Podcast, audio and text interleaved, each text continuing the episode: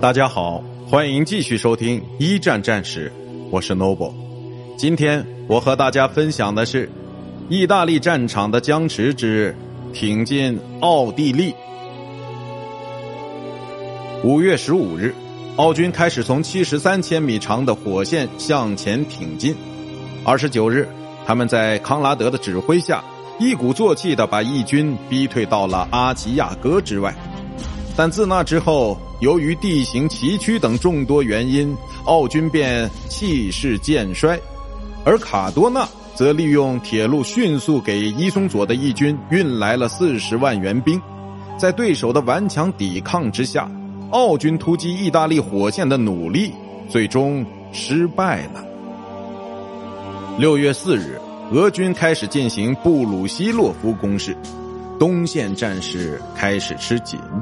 为了避免奥国在东线战场上全面崩溃，原本分布在各地作战的全体奥军都不得不在一周之内收缩阵线，积极赶往东线增援。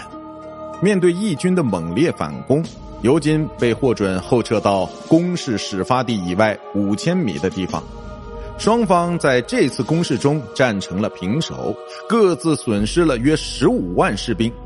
但奥军却因为此战精疲力竭，从此只有在德军的帮助下才能发动对义的进攻了。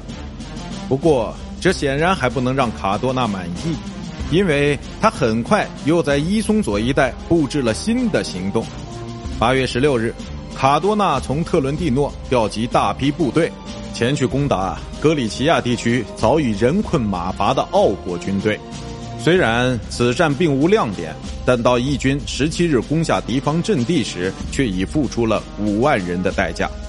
经此一役，澳军伤亡已高达四十万人。双方损失之间的巨大差距，让新成立的意大利政府备受鼓舞，遂于当月二十八日，信心百倍的正式对德宣战。而这也使一直跟意大利井水不犯河水的德国开始踏足意大利战场。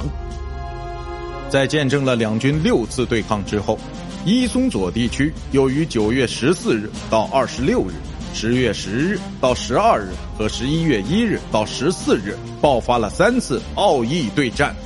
不过，这些行动除了造成六点五万名澳军折损、七点五万名义军伤亡和被俘之外，却并没有起到任何其他作用。